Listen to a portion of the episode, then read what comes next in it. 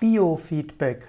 Als Biofeedback bezeichnet man bestimmte Methoden, bei denen Rückkopplung gegeben wird über biologische Mechanismen.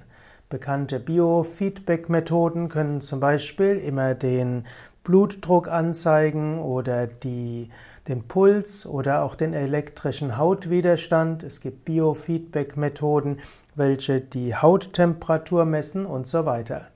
Die Idee hinter Biofeedback ist, dass wenn ein Mensch sieht, wie sein Organismus reagiert, dann kann er lernen, den Organismus zu steuern.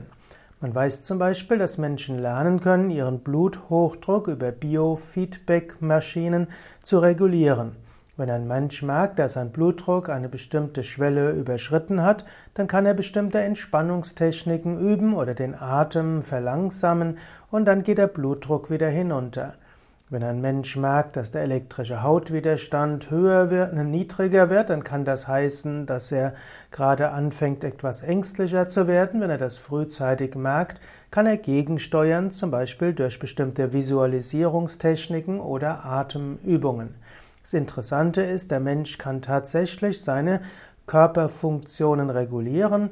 Wenn er direktes Biofeedback bekommt, dann kann er geeignete Techniken erlernen und nutzen, um die physiologischen Parameter des Körpers zu steuern.